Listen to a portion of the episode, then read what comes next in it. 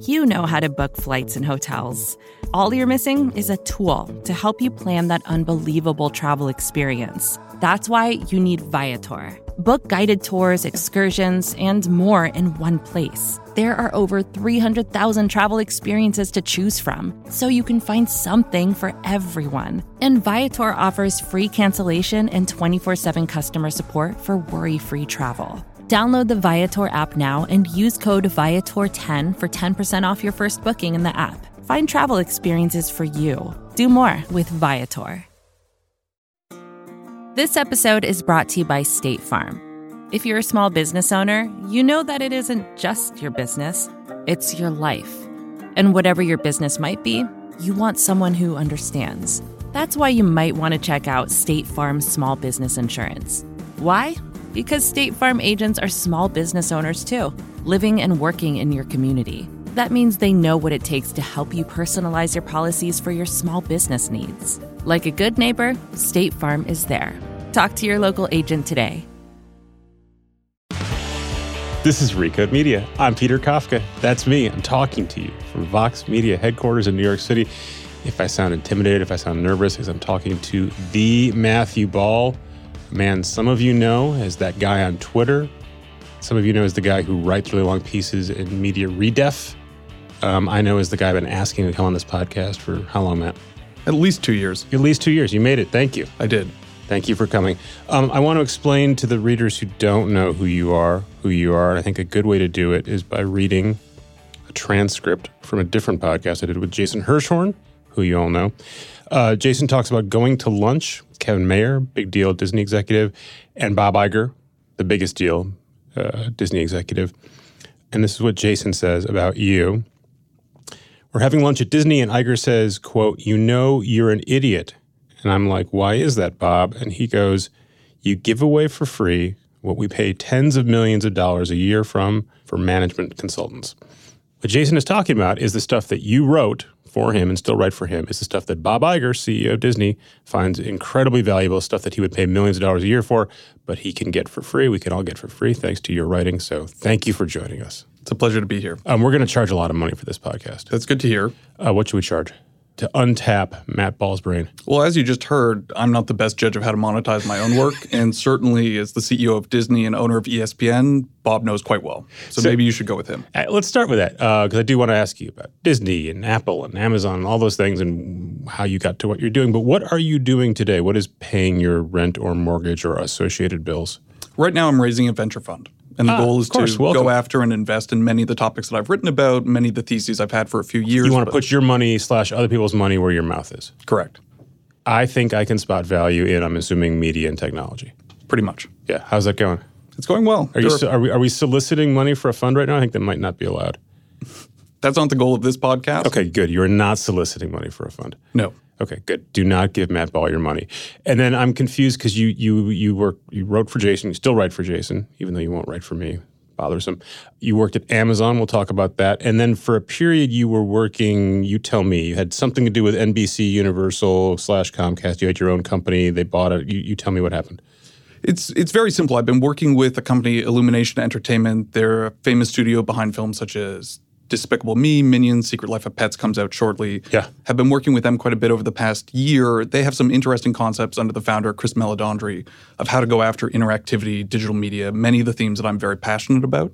And so I've been helping them as they start to think through those products. There's not too much I can talk about there, but Okay, so you're consulting for them. Have been consulting for Yeah, them? working They're, they're part-time. using they're using your brain Correct. as well. Yes. and we get it for free. Awesome. Yeah, I can see lots of things you could do with Despicable Me one, two, three. Yeah, they're phenomenal characters. I think in general, when you take a look at what's the type of media that goes from one world to another world, you have some of the players in the market. Pixar is a phenomenal storytelling company. I don't know how many people sit back and they watch Coco or they watch Up and they say, I want to live in this world. I want to take this character in my pocket elsewhere. I want to do a video game or interactive experience. Illumination in particular is so oriented around character first storytelling that when you start to take a look at what are the opportunities in interactive, in digital, that's an incredibly fertile storytelling Yeah, and you're speaking to someone who just spent a lot of money to take one of their kids around Universal. We spent a lot of time in the uh, Despicable Me corner. It's very world. popular. Yeah, got a lot of Minion product at our house. I can imagine. Okay, so let's start talking about how you view the world, and then we can work backwards a little bit. We're speaking a day after Apple's WWDC conference. Mm-hmm. Um, a lot of stuff that most regular people don't care about. Uh, along the way, they, they dropped a three minute preview of one of their Apple Plus TV shows. Right. And sure enough, there's Matt Ball commentary on Twitter about it. Your, your, your thought about them displaying that video at WWDC was I found it pretty surprising that their first opportunity to really show off with their video product was a few yeah. months ago at their video centric release. You'd think you would do that there. You would think so. And the company does have a strange history of when and how they, of course, present their video content. Yeah. You, you mentioned me indirectly. Yeah. So when they first came out with their trailer for Planet of the Apps, the short lived TV series that I think came back out in 2017, their first foray into video, they did that at a $3,000 ticketed code media conference. Very successful conference. I believe there was a live cast, but those of us listening at home not attending in person couldn't see the trailer. Yeah, that's that's sort of standard for that sort of thing. They show something uh, they show something in the in the room that they can't stream, which by the way Disney just did for their investor day. Disney did too, but it's very strange to have a secretive video program that no one knows about that everyone up into the talent that's shooting the show, that's starring the show knows very little. Yeah and we know nothing about it until they start doing private behind the scenes displays of that trailer. Yeah, so let's let's just talk about what you think about Apple's plans as far as we know what they're going to do. Right, where they've said this is a subscription product. Mm-hmm. Which could or could mean you do or don't pay money for it. Um, it's coming out in the fall. They're paying a lot of people with with with well-known names, Steven Spielberg, Jennifer Aniston, et cetera, to make content. What do you think they're trying to do? In the simplest way, I think what they're trying to do is replicate what Amazon has been doing for several years. So if you take a step back and you take a look at the rise of D2C services like, such as HBO Now or Showtime, those services all launched first and foremost on iOS. I believe HBO had a six or nine month first window exclusive to the iOS uh-huh. devices. Uh-huh. Despite that fact, Amazon, which has a very strong anchor asset in Prime Video, seems to have, by most third party estimates, really driven share gains in that share of direct to consumer subscriptions, which is to say, the majority of customers who are signing up for Starz or HBO or Showtime, despite the fact that they tend to have iPhones, they tend to have Apple TVs and iPads, are choosing to subscribe to those services through Amazon. Apple is cognizant of that and is trying to understand what can they do to drive more usage of their ecosystem, make them the primary destination for video services, and it looks like Prime Video is a solution to that. My guess would be that their goal is to come out at a modest monthly price or a free price to broadcast to consumers use us as your core destination for video, subscribe to HBO through Apple, and consolidate all of that usage iTunes up and down. This is weird. This sounds like something I wrote. Uh, that wouldn't surprise me. And and and so, so, broadly, right? The idea is Amazon sells subscriptions to other people's stuff through Amazon. That has been a good business for mm-hmm. Amazon. Apple would like to do the same thing. They already do that, by right. the way. You can already buy HBO, Showtime, et cetera. Mm-hmm. And the thought is we're going to spend maybe billions of dollars to create content uh, that we're either going to give away or give away for a very little fee um, in order to get people to hang out and buy more stuff. Correct.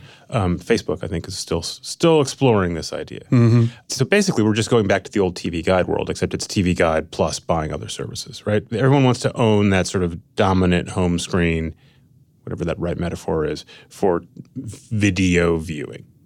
Yeah, sort I, of obvious. I think that's right. When you take a look at what's distinct about video versus music, through licensing agreements, through the fragmentation of the industry, services such as Apple and Spotify are able to effectively get all of the content in existence and offer it to subscribers. You can't do that in video for a number of different reasons, which means at the end of the day, as long as you believe consumers will want some video that you can't produce or you can't acquire, you have to find opportunities to bring that all together. We know from the era of traditional television that aggregated experience, the pay TV bundle, adds value to you. Just imagine if you needed a adds value to whom? The consumer. Yeah. Just imagine if you needed to hook up a different input on your TV to watch HBO versus Showtime. You needed a different line into your house to watch ABC versus ESPN. That's a terrible experience. No one wants that. There's friction my parents can still barely understand how to change their inputs from one. Same reason when the music companies first tried to do digital music, they actually did break up by labels, and there was like a right. Universal and BMG label, and then one that was Warner and EMI, whatever it was. Um, so that doesn't work. Um, we can talk about the merits of the bundle, but but but so it's clear that Apple wants to get into this sort of creating their own bundle, selling versions of the bundle. Do you think that they need to spend billions of dollars uh, to create video to make this work? I don't know whether or not they do or don't to make it work. I think what they are seeing is that they are struggling to compete with Amazon in that video space despite some of the aforementioned advantages. And they're trying to figure out ways to improve that offering. And they know that people are particularly passionate about video. They know that their brand can attract top tier creators. And so the idea that they can take some of their cash reserves, put out about a dozen or a half dozen TV shows per year, and use that to become an anchor asset around that video content is a very plausible strategy. Plausible. Plausible. And you're, and we'll, we'll talk about this more, but but you're you're you're pretty fierce, uh, at least writing wise, right? Like you you you're a big fan of Netflix. Um, I think you're, you're pro Disney. We can talk about this. Uh, I think you're quite skeptical about Time Warner. So when you say Apple's plan is plausible, that that counts as a compliment, right?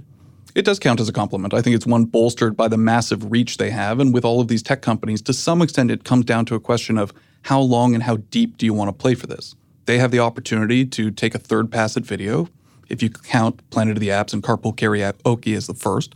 They also have the time to spend 10 years trying to get this right. Video isn't going anywhere, attention isn't going anywhere, nor are there systemic hardware advantages. And and right, so if Apple gets this wrong, right? let's say they just completely boff this, they can still recover. They can still have they're not their iPhone business isn't going away, right? They're trying to build up additional businesses, right? So you are a big Netflix fan. I am. You've written about them multiple times. It's great. You have a you do these tweet storms, then you also do actual written copy. Um, the tweet storms get longer and longer, and then you retweet yourself periodically. It's, it's kind of fun to watch. It's a good format for you what is the thing that, and you're always telling people what they don't understand about Netflix. What is the big thing most people don't understand about Netflix? I think the biggest thing that's misunderstood about Netflix is really what their objective is. And if you take a look at the company overall, the primary competitors that are identified are the HBOs, are the Amazons, are the Hulus. What's different is Netflix overall is going after what we would today consider pay TV, an aggregated bundle of all genres, all styles that is intended to deliver to audiences multiple hours per day of usage. Right. They are the bundle. Correct. The difference eyes. is they are bundling all of those genres, what we used to consider different styles of content or networks, all within one. When you take a look at what Netflix is doing, as an example, there's a lot of criticism as to the average quality that they put out. The fact that HBO's average quality of programming is very different. It's higher, it's more elevated, it's more aspirational. You hear this, you hear this a lot from people who work in media. You do. But I think the difference is many of those people in media also produce content that you would consider easier going, more lowbrow, if you want to use a loaded term. Yeah. But the reality is, audiences watch five and a half hours per day of video. And they're Some, not all watching Downtown Abbey, though. They're not. Downton. It's like Downtown Abbey. I never watched it anyway. But that's the point. Is some of that time per day is highly intentional, prioritized time. The lights are off, your screens are off, you're not whispering to your partner. I, and there's something I want to watch. It's specific. I'm choosing it. Right. The reason why you have five and a half hours of a day of video, which seems impossible, is the fact that much of that is multitask. You are cleaning up after your kids, you're cooking dinner, you're relaxing, you got off work. You don't really want to pay attention, you just want to listen, you want to be idly entertained. Netflix is going after the entirety of that consumption. That means programming differently, that means spending differently, that means building a service arranged around different principles. And so when companies look at Netflix and they say, look at what they're acquiring, look at what they're not acquiring, look at the volume of spend. It's all oriented around that massive pie of video. In the past, uh, when Reed Hastings would, would talk about competition, he'd mention Verizon or Amazon, and he still will. And a lot, a lot of times, there's a lot of focus on HBO. For a while now, he's been saying things like our, na- our major competitor is Fortnite, or our major competitor is Sleep, right? And mm-hmm. it's kind of a wink and a nudge, but you take it very seriously. I do take it seriously, and I think to some extent that focus does explain why the company has been so resilient. So you take a look at the past six years. Netflix has effectively grown its pricing by 60%. Their catalog is believed to have shrunk by anywhere from 40 to 60%. Because the networks are pulling stuff back and or they're saying we don't want to pay network X for this stuff. Correct. They've had to go from 15% penetration, the early adopters who usually have lower standards are more willing to try things, to an excess of 50% penetration in the US. Those customers are late adopters, they're typically harder to get. Despite having their price go up, their offering go down, reaching harder to reach customers, the company continues to grow as quickly as possible. The answer to that is twofold. One is the company is excelling in the space they're operating, that's digital video, that's direct to consumer video. And the traditional ecosystem, pay TV, is rapidly eroding. They don't need to monopolize much of that share shift to still grow. What's important there is implicit in what Reed is saying is they know that when 10 minutes are taken from the old system, they're going to win two to three to four, or at least one of those minutes. What he also knows, however, is sometimes that decision is earlier. It is not, I'm going to watch video online. It's not, I'm not going to watch pay TV. I'm going to watch Netflix. It's customers saying, I want to spend time doing something. What am I going to do? Actually, I think I'm going to do video gaming. Actually, I think I'm going to play Fortnite. That's an earlier stage decision. And what he's reflecting on is the fact that they are increasingly losing that choice and they can't compete there. So when he talks about like they, if you go visit Netflix uh, in, in, the last few months, they play up all this interactive stuff they're playing with. Mm-hmm. Right? I would call it choose your own adventure. They call it something branch storytelling. Uh, it's choose your own adventure video. Right. I believe um, there's a trademark issue. Yeah, yeah.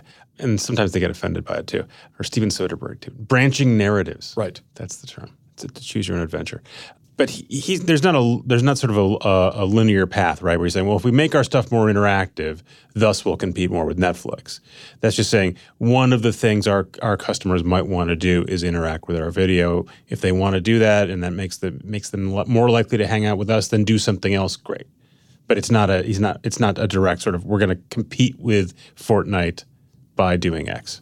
I think the more important way to think about it is really in this idea that what we traditionally think of as video games and what we traditionally think of as video is converging. We saw that a few years ago with Twitch, with more communal, cheer based, text based live experiences that delineation between those two on extremes is continuing to meld. So you think my thought that the video games are something you do in, in one part of the house or on one screen or with one device, and watching TV is something you do on a is a distinct thing. That's an old fuddy-duddy way of looking at it, and that everyone else, is, younger folks, are going to increasingly converge. Yeah, I think so, and we've already seen numerous examples of that. So to take a step back, if you take a look at video gaming as a category, video gaming's primary limitation today is the fact that the skill requirements are very high, the degree of immersion is very high. So if you take a look at that idea of how is it that 300 million Americans spend three, five and a half hours a day watching video, it's because it reflects, it allows that full range of engagement. The challenge for video game is trying to find opportunities to allow for more passive play. If you to reduce up, the if skill. you pick up Fortnite for the first time, it's intimidating, especially if you're old. Yeah, and, well, and frankly, the very premise of Fortnite is how quickly it adapts. To some extent, and I talk about this with a friend of mine who you know, Shriram, if you stop playing for a month, even that time can be daunting. So what you're seeing is whether that's coming from the traditional game makers or the mobile game makers trying to make more of a lean back passive gaming experience, or you see the video related companies, and again, Soderbergh made Mosaic with HBO yeah. a year ago, Bandersnatch, that's coming from the other angle. That's bringing some interactivity and some involvement to video. So you don't have any any any spidey sense like when we saw 3D a few years ago. Mm-hmm. said, "Oh, 3D is the thing. We're going to invest heavily in it." And then they went to VR. That's the thing. We're going to invest heavily in it. And everyone sort of moved at, at once, and then then we hit the valley, right? And then everyone said, "Actually, consumers don't actually want this." You're pretty confident consumers do want this. You point to things like Fortnite as an argument that yeah, they're doing it. We don't have to worry about this being theoretical. Yeah, I think that's right. I mean, if we were to take apart why 3D worked, why VR didn't work, and when and if those might come around, there are distinct reasons for that. Yeah. I think the difference here is we have seen interactivity building for quite some time. So it's hard for me to gauge because, again, I'm way out of the demo, but uh, ESPN did this thing at game two of the NBA Finals mm-hmm. on Sunday where they said we're going to have an alternate feed, which they've been doing for yep. a while. The alternate feed makes sense to me, but we're going to do it one aimed specifically at teens. And what we're going to do is we're going to take Katie Nolan, our sort of millennial ish host, put her with three other people, and they're going to mm-hmm. talk while the game is going on. We're going to sh- we're going to flash up graphics like you'd see if you were playing, you know, uh, an, uh, an, EA game, um, and they're just going to chat. And I watched it in and out, and again, way out of the demo it seemed terrible to me and i can't tell whether the idea is terrible mm-hmm. if it's an execution thing or, and or if this is the kind of thing that an espn no matter how diligently they try won't be able to solve. If someone's going to solve interactive sports it's going to be a non-traditional company. Or the answer is you're just too far out of the demo. Yeah. It may just be that. Yeah. I, I did you watch that? I haven't watched it. Okay. You take, think, you take a look. It, it, it has I said I described it as being the Steve Buscemi gif right? The the Hey Kids. Mm-hmm. Um, it just seemed like I got. It looked like if you said if you looked at Twitch for the first yes. time and said, "Oh, well, how could we do this?" You'd end up with something that looks like this. Except if you looked, I think the lesson here, I'm guessing, is it's very hard for the incumbent company to figure out how to do a, a different version of itself. So you cautioned me on giving long answers. Yeah.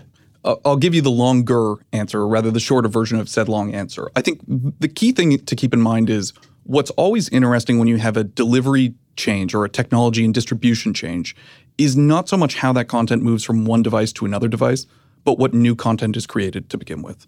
There are numerous examples of that. So, to take an example, I was speaking recently to the former CEO of Square Enix, Wada-san, and he was talking about the fact that the gaming companies that led in the arcade era struggled to move over to the console era. That's your Super Nintendo, that's your PlayStation. Yeah. For very fundamental reasons, when you played an arcade game, that experience was tapped out at 30 minutes. You couldn't save, you couldn't have multiple people playing. The skill set required to develop games there were very different than at home, where you could have a 20 hour story. so even though it's video games, it's a whole different idea. Right. You're trained to a different feedback loop, you hire different creatives, you think creatively in a different way. Then you have the advent of mobile games, very different format, very different monetization. We don't see any of those classic companies. Even when we look at online games, the gaming companies that primarily thrived in the 90s and the early 2000s, very different than those that really struggle in the online world or rather thrive in the online world. And then even we have an example today of Fortnite, which is a very different conception of an online game that frankly the Activision Blizzards of the world, themselves leaders in early online gaming, are struggling to replicate. That whole premise is important when you think about how interactivity comes from. The question is not necessarily is this going to be engaging? Is the technology too early? Is it just hitting the right demo? It's going to take some time for the new creatives to emerge, to want to play with these tools, to see whether Bandersnatch works, how it does, what the limitations are, and to some extent for audiences to digest how those experiences work. So this isn't just a matter of ESPN saying, well, look, if we're going to do this, we got to hire whoever works at Twitch or you know we got to go hire the Fortnite team. However, we're going to make our stuff more interactive. We got to go find those people. It's we also have to let people sort of come to us and say, "Here's what we want to do with your product." Yeah, I think a huge part of it is actually just going to be the younger audience members who have sat there watching for five years, ten years, frustrated by what they can't do. It's that anecdote that people give where their two-year-old picks up a hard copy magazine, tries to swipe it, Yeah. and can't. Or yells at it. right. That's the new one. And so I think the question is as you have this new generation that is used to different interaction models, used to spending their leisure time differently, then watches traditional sports and has a want for something or wants to take it in a different way, a different expression, once that talent to some extent grows up, to another extent moves into more traditional media as that convergence of gaming and media occurs, that's where you'll start to see the innovation. That answer was not too long. That was a great answer. I can make it longer. No, no. I'm going to take a quick break so we can give our brains a break. I'll be right back. This episode is brought to you by State Farm. You've heard it before. Like a good neighbor, State Farm is there. But it's more than just a tagline, because State Farm agents are small business owners themselves who live and work in your community. And if you're in the market for small business insurance, who better to work with than an agent who understands what it takes? State Farm agents can help you create a personalized insurance plan that fits your small business needs and budget.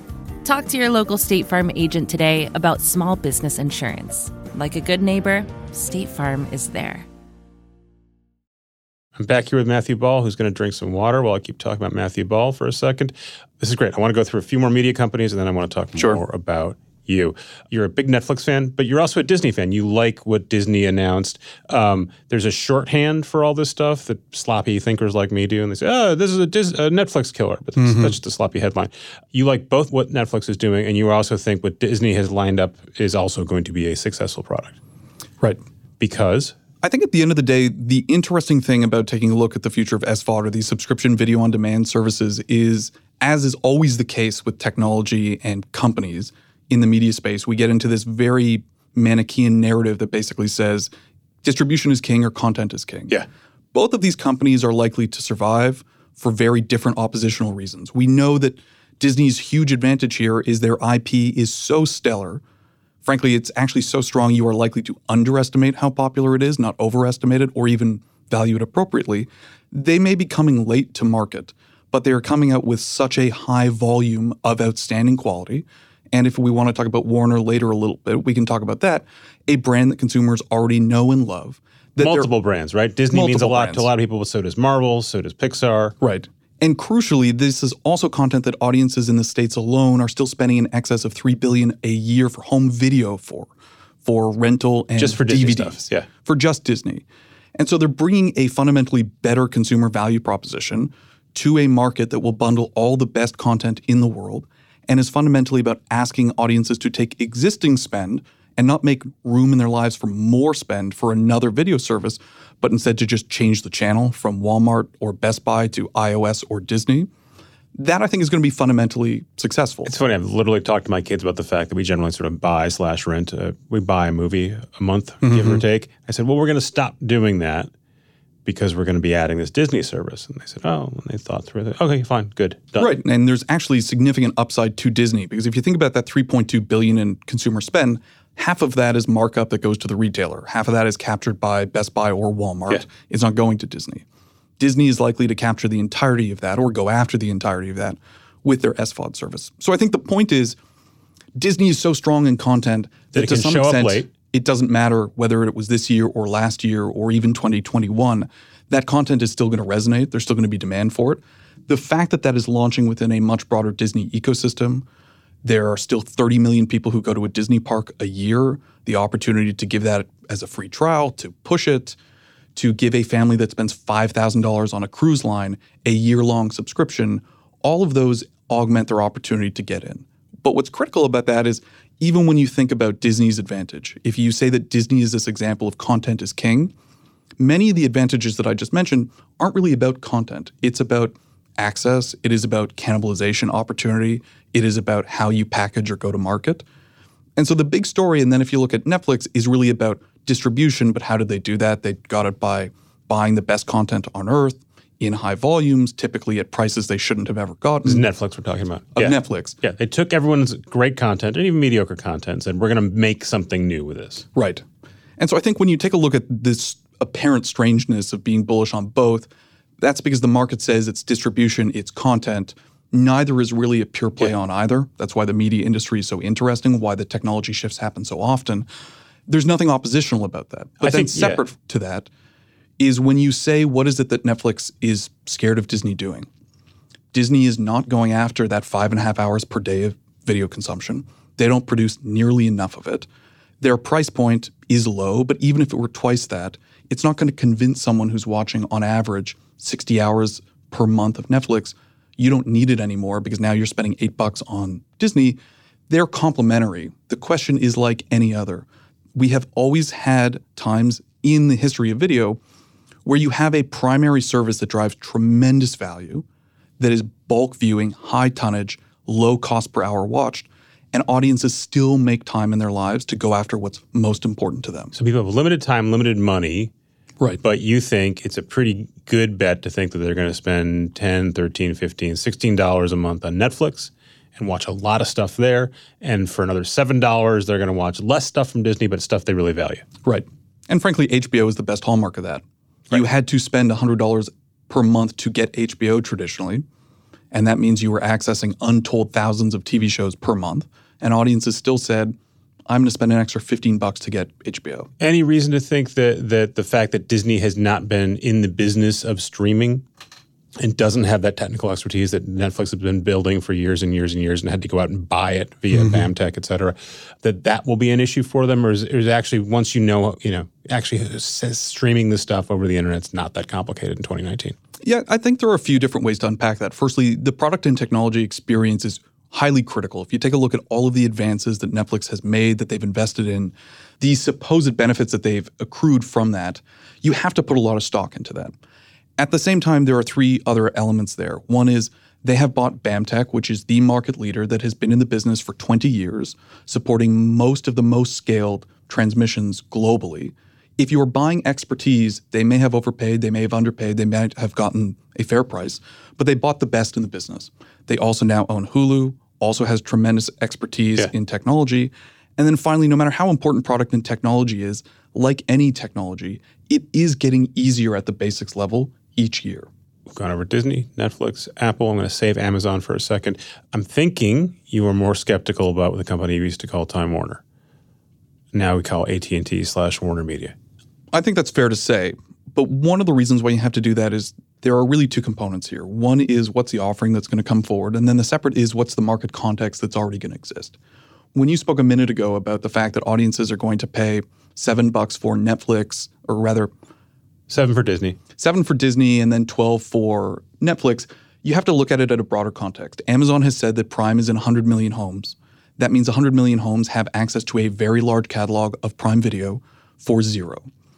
We know that in the United States there are 28 million homes that have Hulu. That's a number growing by 6 to 8 million per year. If Apple comes out at a free price point, you're now all of a sudden going to have 1 billion active iPhones that have access to that content. Once you look at those default subscriptions, the free services like Apple, like Amazon, the effectively free services like a Netflix, the guaranteed services, or at least very compelling services like Netflix, you start to get into a world in which you are spending 20 to 30 bucks getting a tremendous amount of content. Yeah. The real question there is we know that on digital, the feedback loops are very strong. You're watching on Netflix, you're less likely to plug out and plug in. You're just going to keep watching. You know that there's so much content, you're never, ever going to finish it anyway. It becomes very tough to say, how are you going to go to market and say, pay even another $5? And so when we take a look at the Warner Media offering, and I don't know any of the details there, the content can be really strong, but the value proposition is a little bit unclear. Yeah, so the, there were two stories in the last couple days about this. Time said they're trying to figure out how much to charge for this. That the sort of they're built in through their cable distribution deals. The HBO has to be fifteen dollars a mm-hmm. month. So do you charge more by adding other stuff in there? Do you throw in other stuff and make that free? Um, and then John Stankey did an interview with Bloomberg, like within hours of that story coming out, and saying basically it's going to be 15 bucks but whatever it is it's going to be some kind of there'll be an hbo and then they'll add more stuff and they mm-hmm. may or may mm-hmm. not charge extra for it the standard at&t argument has been we have hbo they're the best we have all this other stuff we put out through mm-hmm. turner we're going to spend more money to make more stuff uh, we have warner brothers the, the actual movie studio we've got a ton of stuff people are going to love what we have you seem more skeptical about the sort of sheer tonnage argument slash brand argument I think the truth of the matter is less around a, how I might adjudicate the quality or the volume of the Time Warner or Warner Media content, but the reality is there are many different players in market who have sizable catalogs. NBC Universal is making a very similar argument. Disney is making a similar argument. Sony has a large catalog. MGM has a large catalog. Some are being retained internally. Some are still going to be sold on the open marketplace. The reality is everyone has a large library. They've been in this business for quite some time. That's different from saying two things. One is that consumers today are going to value that in an a la carte experience. Yeah. And the second is that you are going to be able to build a large, viable business. And then again, you put that within the market context. and you said Disney has stuff that they do value enough, the brand is meaningful enough that's going to work. Everyone right. else, question mark. Yeah, part of that is is really just a question of brand. I think there are a number of people in the marketplace who have said that Disney would be better off just selling their content to Netflix. And of course, there are going to be many consumers who sit back and they say, I kind of preferred when I could watch Black Panther on Netflix. Yeah. Now you're saying I have to go pay it on Disney. At the same time, I think that there is a very valid argument that consumers, that families, and parents would prefer a dedicated Disney branded service. They know what Disney stands for. They know what's in Disney. They know what Disney's going to do and what Disney's never going to find weird shit there. Right the idea I think of assembling a Warner Media offering is just more challenging because that connection between the brands, what, what that mean? brand right. means, is just a lot more opaque. My kids know what DC means. They know what DC is, and we've seen AT and T has been trying to build, or rather, Warner Media was back when it was Time Warner, a DC centric offering. This right. is not altogether dissimilar from one of the advantages that Fox News has that maybe Vestigial may not be, but the fact is. Fox has always branded very strongly Fox Business Network, Fox the broadcast yeah. company, Fox Sports there are all these strange inheritances that we've gotten from the old world that do or do not position you well. To some extent, no one knew when HBO came out in the 70s that all of a sudden in the late 2000s, pay TV would erode. It was boxing and softcore porn. Right, but but not even from a content perspective. Yeah. Just it just so happened that if the new thing is SVOD, having a a la carte premium cable network yeah positioned you phenomenally well. I do want to ask you about bundles and, and, rebundling. At the beginning of this, you were explaining how the bundles are great value to customers. Lots of people have argued that persuasively. It seems pretty clear that like you're better off paying one small fee. I think or, the real point is aggregation has value. Okay frequently when when when someone writes about oh everyone's there's a Disney service and a Warner service, Amazon, et cetera. And by the way, these things are splitting up even more, right? So the Netflix stuff is going to disperse to different services. The Hulu stuff is going to dis- the NBC Universal stuff is going to come off Hulu, go mm-hmm. to somewhere else. Inevitably, someone says, "Boys, it seems like someone is going to have to create a service that takes all these channels and bundles them together. We can call it cable TV." Ha ha ha. And then the non-joke version is paying for all this stuff is going to be too much and we should just go back to the old cable TV days. I have a counter to that, but I want to hear yours. Or I want to hear what you think of that argument. Yeah, there are two things that are important there. One is there has been a lot of disruption, as I mentioned earlier, about how we access and who we pay to access content. But the reality is that content hasn't been disrupted. Content today is no cheaper to produce than it was five, ten years ago. Anything that consumers want to consume in massive volumes is going to just through tonnage be expensive. That's the same I with don't. gas. What about what about all the stuff on YouTube that is Well, well, free slash nearly free? But again, there are not 300 million Americans saying, I want to watch five and a half hours of YouTube. But there there are a lot of Americans watching a lot of it, right? So isn't this true. Isn't this some of just demographic? I mean, again, It's nowhere- Not everything is my kids, but my kids will watch unlimited amounts of people playing Fortnite on YouTube. Yeah, that's true. And we'll see how that shakes out. But I think the core is there is still demand for massive amounts of content that has not gotten cheaper. And in fact, most of the new entrants, Amazon, Apple, and so Right, forth, are coming in with right more. now. At Amazon, we took a British series, Top Gear. We reinterpreted it as the Grand Tour. The budgets are reportedly reportedly went up by several fold. The reality is most of these companies are actually saying we're going to give you bigger, better, more expensive content. That money has to go somewhere, whether there's a bundle or whether there's not. The second element there But is it doesn't have to go to TV, right? It doesn't have to, but the audience is choosing that they still want it there. And then the second component is just until audiences say we either want to reduce how much we watch or we just want to take what Netflix has, you're not going to see a reduction. As long as no one can corner the market in video, and as long as audiences are still going to say, I want some of that, I want some of that, I want some of that, it's going to be expensive. The bundle needs But to they exist. haven't had the choice to live in an unbundled world up until now. Right. Now they're now they're getting there. Yes. And now they're getting the point where they're saying, you know what I really value? I really value Netflix Mm-hmm. and whatever is there. I really value Disney. right? Maybe I value one or two other things. Maybe I think uh, do we say Quibi? Quibi. Maybe I think Quibi's great. Maybe I think maybe I think the Warner Media thing is great. Whatever it is, I'm, maybe I'm going to pay for some version of ESPN or something in sports. Point is, I'm it's it, what I'm going to pay is finite, especially now that I have the actual choice. And I think I think that it's going to be very difficult for a lot of these services to survive because people aren't going to say, "I want this and this and this and this." They'll say, "I want these two things. The rest of it I can live without." Yeah, I certainly agree with that. And as I mentioned earlier, one of the big challenges is we ask this as existential question, which is how many services is it going to be? John Stankey has said that he believes this. This is the CEO of Warner Media. He doesn't think it's going to be as many as 10. He thinks it's going to be more than four. There's this really critical question if you're a participant in the space is it five or is it seven? That's a massive difference. The real challenge to me is not so much are there going to be five or are there seven, but how many of those five or seven are the free services that are just going to squeeze everyone out? People take for granted now that Prime Video is going to be one of those. They say that that's because Prime Video is spending more than anyone else, save for Netflix. That may or may not be true, but at the end of the day, when it's being given away for free to 100 million households, that's a guaranteed slot. If Apple does the same thing, it's a guaranteed Right. slot. Then you have those who have been first to market, such as Netflix. Then you have those like Disney who are just need to haves. That makes it very ruthless for those who are left. And if you believe that it's not going to get to 10, it's very hard to see how many people are going to win. So if you're AT and T, you should be nervous. I think you can see that they're nervous, and Yeah. you can see that because they have multiple different video products in market. They have been very aggressive in launching new ones and also very aggressive in cutting back those who don't work. And they also have a product like DirecTV Now, which they have continuously rekeyed, rebundled, changed the programming cost structure for, cut the price for, raised the price for. It's a company that is trying. So even it's, it's a company that spent 85 to 100 billion dollars in this thing. and They mm-hmm. might we might consider them underdogs in this race. I think the question of how they're an underdog really depends on to what extent you're looking at HBO. As said before, if you wanted to be a late entrant, there is no better gateway asset than HBO on earth. And the reality is, no matter how good Disney is, Disney is still starting from zero.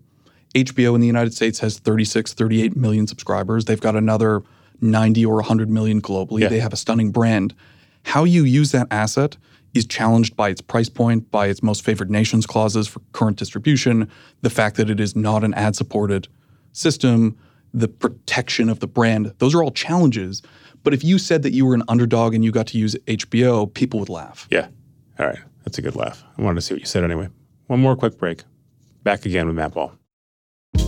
Hey, this is Scott Galloway, author, professor, entrepreneur, and most importantly, host of the Prop G podcast. We got a special series running on right now called The Future of Work, where I answer all your questions on surprise, the future of work.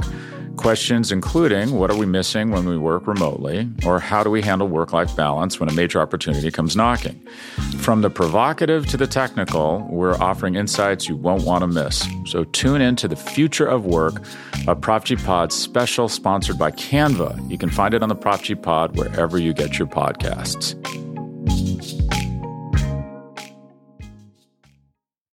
Back here with Matthew Ball. Now we're going to discuss who Matthew Ball is. And, and I'm excited to hear. uh, you're going to tell us. You first started coming to my attention under someone else's name. You were not Matthew Ball at one point. You're writing. You were writing for Jason Hirschhorn under a pseudonym. I was. What was the pseudonym? Liam Bullock. Why Liam Bullock? Liam is my middle name. Okay. Bullock is my mother's maiden name. Okay. And it has this brilliant after effect of being incredibly SEO optimized. Anytime that I was picked up or covered, it has been nine years, and I guarantee you, you're not getting false hits. There is a uh, ballerina who shares my name who constantly destroys my search relevance, and yet Liam persists. You're you're a, you're a handsome man. You do not look like a ballerina, but maybe you do. Who knows? Uh, I don't want to judge. I don't want to prejudge. I don't want to keep talking about ballerinas. What were you doing prior to writing for Jason Hirschhorn? So prior to that, I was a management consultant at Accenture. I focused on corporate strategy primarily for media and entertainment. Was that a first job out of school type of thing? yeah. Yeah. Well, first job out of B school, which it, I'm Canadian in Canada is an undergraduate this. job. Yeah. Okay. So so you you you do the standard. I'm going to be a consultant. Yeah. So so the the story of me connecting with Jason is a funny one and a really lucky one on my part, which is I entered management consulting with this perception of the halcyon days that probably ended in '97, where you do two years of management consulting and everyone wants to hire you. Yeah. They're desperate to. You're the best. You're the brightest. I then found out once I got there that you know that was subsequently actually investment banking, and then the time period I was in, it was actually going to tech. It was going to Google in 2004. It wasn't Yeah. Plus, also consulting got blown up. Sort of pat post. got blown post. up. It was 500 Enron. times bigger Yeah. and so forth. And so at the same time, I had been writing just out of general interest with the stuff that I had been learning, that I had disagreed with, that I wanted to talk about. And I started writing under my own name. And it ended up pretty popular. Felix Salmon wrote a big piece. He disagreed with me about Netflix as an example. And that started to make some of the You're just writing on a blog. Yeah, out Yeah. of my old B school publication. And what's that impulse to write? Right? Because I know a lot of writers. Mm-hmm. They generally aren't people who want to be management consultants. So Usually, these two, two things are pretty split. Yeah, the impulse kind of comes from one of three areas. One is, as with the Netflix pieces, it's a frustration with a narrative that I think is wrong. And I have the selfishness to want to correct it. The second is, Some people say everyone's wrong, and then you go, "I'm going to profit from it, but I don't need to write about it." yeah, but you have to put it in the perspective too, to some extent, is it's a relatively unnoticed 24 year old kid Yeah. who's like, I'm just going to explore, have conversations, see what people think about this. And so I just started doing that. The partners did not like that. The notability was a little bit too high. It was one of those catch 22s where if it's bad, no one cares and it doesn't help you. But if it's great, then all of a sudden you're flying Hey, a little got to too talk high. about this. Yeah. So I was told very clearly, you have to stop this. If you do it again, you'll be fired. And I made the very natural decision to just change it to a weird name. And I kept doing that. And Jason had discovered the blog at one point and curated it in his Media Redef newsletter. And then a few weeks passed, and I think he had rediscovered the blog, and I had written another eight pieces, and he just fastidiously combed through it and published all of them in one day. Here's just a random guy Right. Under it was it was Liam at the time, right? Yeah, it was under Liam at that point. I found all this stuff. I'm going to share it with you. Right. Okay. And so Jason gave an incredible promotional opportunity. And I started hearing from people. And at the same time, again, this is from the perspective of I don't know what the next job I'm going to do is. I don't know the gateway there. I don't have connections. I'm Canadian. I had recently moved to the United States. And at the bottom of that Redef newsletter, it said where his address was. It said, I think, 25 Morton Street. He's not there anymore. And I decided that I'd just walk in and try to introduce myself. It was really strange because, of course, I'm still young. I put on a suit, I had a tie, which is not the way to do it with Jason when he doesn't know you, You go down to Tribeca, knock on his penthouse. door. in West Village, Okay. at the office. And I showed up, and it was a very strange situation because I basically had to say to the attendant who didn't even work for him, it's a startup space, I was like, my name is Liam Bullock. And she says, Can I see your ID? And of course, I have to say, Well, it says Matthew Ball. And so she has to pass this weird note to Jason that says, This guy, Liam. Had you said you were coming, or you just drawn up? No, I just showed up. But so Jason doesn't know the names of this random blogger, let alone this double hyphenated weird name. And so I think I waited for 20 or 30 minutes and he finally comes out and it's like, what is going on here? And I had just said, hey, you seem to like my work. Can you help me find a job? And he had a very reasonable response that should have been the one that I went in with at the time, but I was too young and naive. And he said, Why don't you write for me? Keep doing what you're doing, but I'll work with you to make the pieces better. We'll plan them. I'll connect you with those who have the information to make them even better than we can just together, and we'll see where that goes. And so I spent about a year prepping pieces so that they could come out in rapid succession, working with Jason. And as part of that, I started connecting with a guy, Jesse Jacobs, who was the president of Peter Chernin's uh-huh. company, the Chernin Group. I sat down with him at eight and a half over, I think, like a Hanukkah dinner and started talking to him. And it was a great example of I worked with Jason, I got smarter, I was still writing under a pseudonym, but he also was able to act as an intermediary to go to a guy like Jesse and say, Meet this guy, you've read his stuff, he isn't who he seems to be, yeah. you should talk to him. And then a few months later, I went to work for the Chernin Group, specifically at Otter Media under Sarah Harden. And that was really the big opportunity where I started getting out of the old path into the new one. So, Jason, were you were you were you were you consulting when you went to work for Jason, or had you had you stopped already? I never worked for Jason. I just I was I was going to ask you if he paid you living wages. No, it's I look I. It is probably not the best use of time. Yeah uh, at least not where my relative specialty is. I but he opened up a world for you, right. or helped you open up a world. Yeah. Yeah. And so you go work for Chernin, and then right. you do that for X amount of time, and then at some point you end up at Amazon.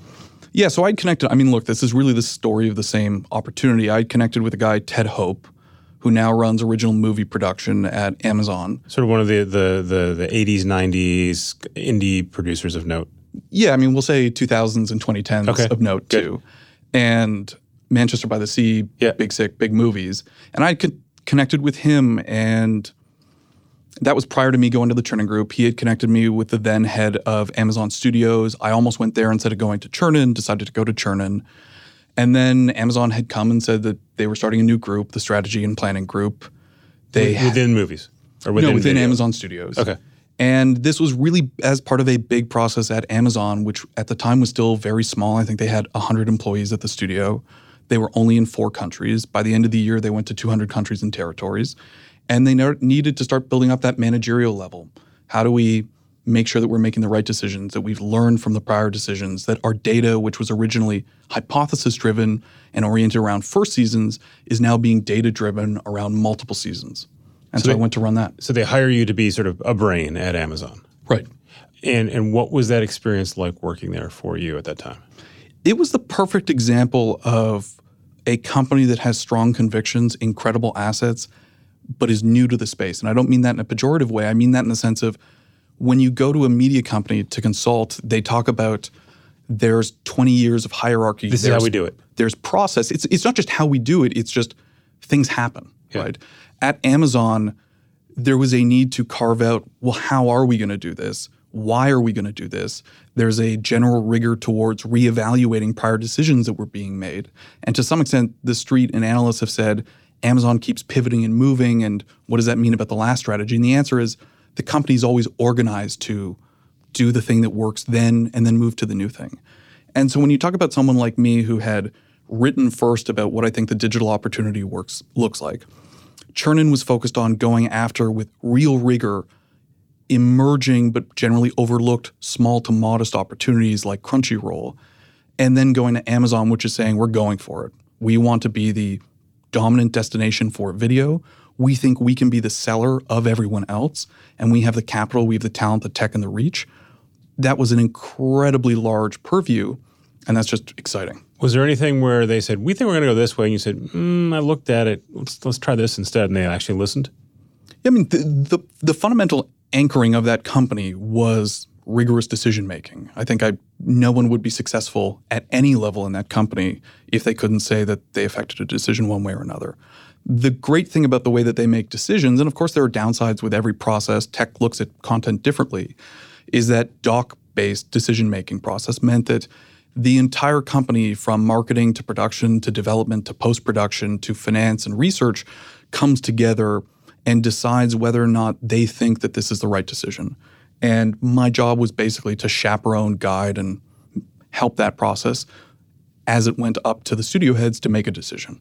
So you were there under the Roy Price era. He's since left. You left after he left. Um, so now you're on the outside. What's your sense of how they're operating differently now than they were, did under your tenure? I don't think that there's anything fundamentally different about how they operate internally. I think the more interesting question is how, as with anything at Amazon, the complexity shifts. I'll give you a good example of that, which was when I was there, one of the first decisions was what to do with an HBO renewal. We had renewed for X million dollars per year. This or- is you. You could you through HBO. If you were an Amazon Prime sub, you could watch Girls and other older HBO shows. Yeah, you could basically watch, with some exceptions like Game of Thrones, you could watch a show, an you could watch an Sopranos, HBO yep. original with a three year holdback. So when Veep season six comes out, you've got seasons one to three on Amazon. This is all long winded and very typical way of me answering a short question. The point is, we were looking at do we renew this? But then that was right around the time in which we started selling HBO. And so now we were going to customers and saying, we will give you a better experience with more content, with a direct access to the HBO content you like. And by the way, internally, we're now no longer paying for that, right? We're actually pocketing a few bucks per month. That changes what content you do acquire, how much you invest, what the business rationale is. Fire TV is another business that didn't exist in the early days of Prime Video, does today.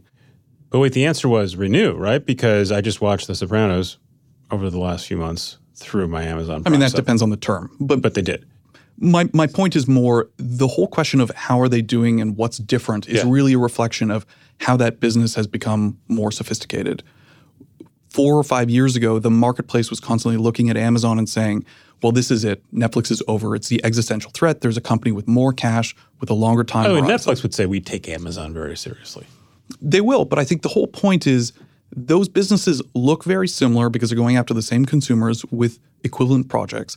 The monetization is very different and the strategy around it is very different. There's always this question of what is Amazon going to do with live sports? And I think one of the interesting questions is actually not just are they going to add live sports? It's how does Prime Video change if live sports exist? Do you still license catalog content? Do you just make Game of Thrones or rather Lord of the Rings style content? Yeah, somewhat Lord of the Rings, right? So, so Amazon gets into video. There's an initial idea that says we're going to do this. We're going to disrupt Hollywood. We're going to change the way scripts are vetted. Uh, they come out with some shows that no one remembers. You do, but and I do because I went to one of the premieres. But but no one remembers. Uh, what was the what was the DC one called? There was one with like John Goodman, a bunch of senators living in the same house. Betas. There you go. Beta House. Beta House. That goes away. Then they do Nope. transfer. Alpha House. Betas was a show. Alpha House was another show. It was very strange to have two of our first three shows be Greek letters. Okay, so you worked there and you still can't remember the name. Point taken. They were gone by the time I got there. Okay. Then we get to Transparent. All of a sudden, winning awards. We have Jeff Bezos on stage. He explains that the reason it's good for us, for mm-hmm. Amazon to do this, is because we win an award and people buy that many more shoes or stick along, along stick around in Amazon Prime. It's better. Now, from the outside, it looks like that era is over, and what mm-hmm. they want to do is big swings, a Lord of the Rings prequel. Everything has to be bigger, bigger, bigger, bigger audiences. What changed? Again, I think this is a question of how did the business evolve? One of the weird things to frame the business is just the idea of where Prime was in 2012 versus where it is in 2019, right? There's this thing where people would talk about the fact that Amazon was doing Salt Lake or uh, Silver Lake, rather, programming. If you're not hanging out in LA, it's it's the Brooklyn of LA. Right. It's th- this idea that it was primarily coastal upper income programming. And I think one of the things that's important about that is, you know, back in 2012, that is what the Prime subscriber base looked like. No one ever programs for the audience they don't have. By the way, Netflix, when they were doing originals, started off doing that kind of programming, right? Right, I they mean- weren't doing Ashton Kutcher shows until well after that. no, they were doing a Washington based power broker show. With That's David Fincher and Kevin Spacey, and it looks like it could be an HBO show. Right. Whenever you have a service that wants to grow, become scaled and more mass, you start by growing out from concentric circles. Look, I mean, it's not altogether, when we talk about Alpha House, that was another show about Congress staffers living together. Yeah. That's a reflection of the base. And so I think the real question is as that business starts to expand, as your audience expands, and to some extent, Prime itself grew so much more than most of the Wall Street estimates believed it was going to, that you have to start growing your base. The decision then to go from one market to 200 countries and markets globally also changes that show. Marvelous Mrs. Maisel is a marvelous show. It is not going to drive first time Prime subscribers, not Prime Video, but first time Prime subscribers. in Malaysia, in India, in Brazil. When you start to look at what types of shows really break out, really differentiate, and most importantly, are going to change people's perception about paying for video in the first place. In Japan, people do not pay for video. In India, people do not pay for video. You need so many different things in programming and going for the second best-selling novel of all time and trying to do something new and ambitious is a incredible pathway to that. Amazon is bigger, Prime is bigger. If we want to use video to either ring, subscribe to Prime Mm-hmm. or stick around to Prime, we have to reach many more people with that video. Right. That's the short version.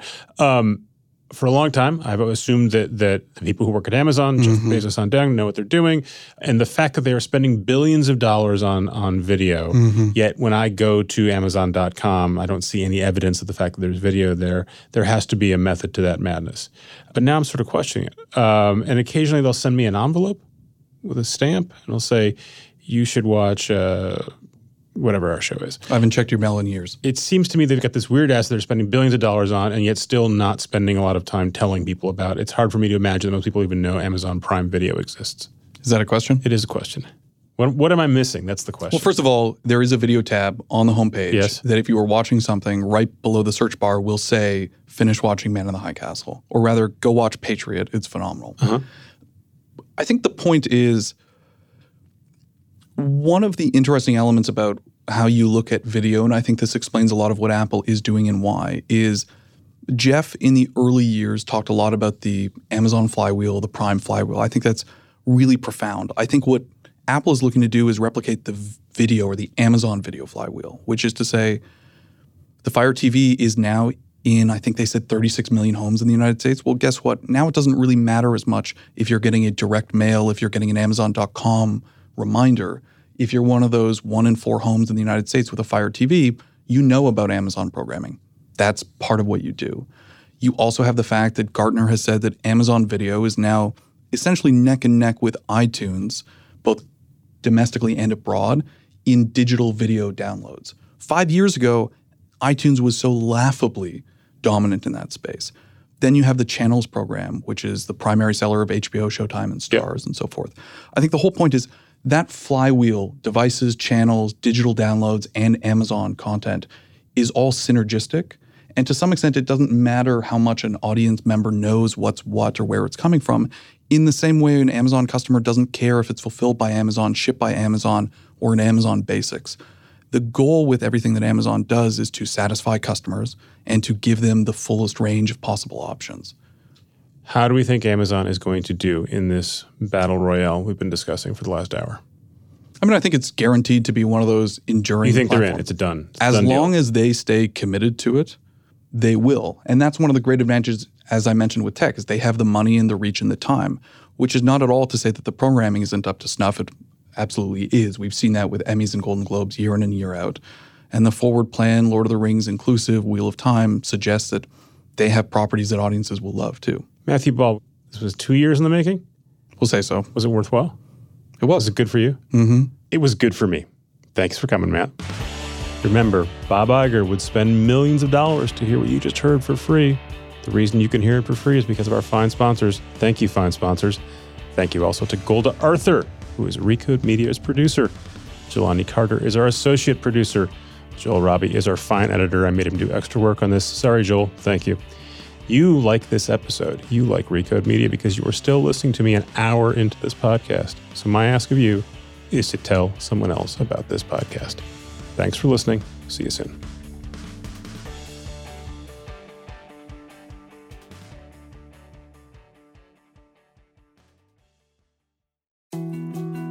More to dos, less time, and an infinite number of tools to keep track of. Sometimes doing business has never felt harder, but you don't need a miracle to hit your goals. You can just use HubSpot because their all in one customer platform can make growing your business infinitely easier. Imagine this high quality leads, fast closing deals, wildly happy customers, and more benchmark breaking quarters. It's not a miracle, it's HubSpot. Visit HubSpot.com to get started today.